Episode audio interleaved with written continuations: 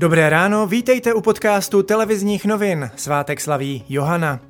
Dnes bude jasno nebo skoro jasno. Nejvyšší denní teploty se budou pohybovat mezi 29 až 33 stupně Celzia. V Čechách vystoupají až k 35 stupňům.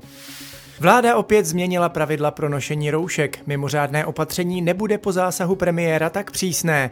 Opozice v tom vidí jasnou politickou hru, která má přihrát důležité body právě Andreji Babišovi. Více ministr zdravotnictví Adam Vojtěch.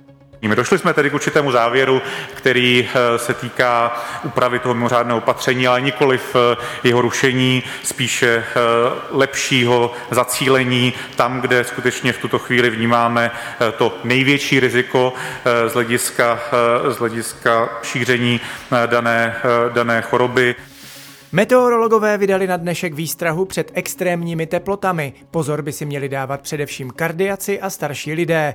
Nebezpečí hrozí také na železnici, především v důsledku rozpínání kolejnic. Podle meteorologů by měli horké počasí o víkendu vystřídat silné lokální bouřky s přívalovými srážkami, nárazovým větrem a kroupami. Česká republika si dnes poprvé v dějinách připomíná Den památky obětí v roce 1968. Před 52 lety právě v tento den vpadla do tehdejšího Československa sovětská vojska. Vpád a následná okupace si jen do konce roku 1968 vyžádali 137 mrtvých a stovky zraněných. Ruský opoziční politik Alexej Navalný zatím zůstává v bezvědomí na plicní ventilaci v omské nemocnici. Na přání rodiny by měl být v průběhu dneška přepraven do Německa. Navalný upadl do komatu včera během letu do Moskvy.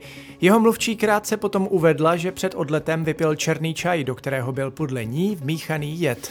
Bývalý poradce amerického prezidenta Donalda Trumpa Steve Bannon měl společně se třemi dalšími lidmi podvádět dárce, kteří přispívali na stavbu zdi na hranici Spojených států a Mexika. Obviněným hrozí až 20 let vězení.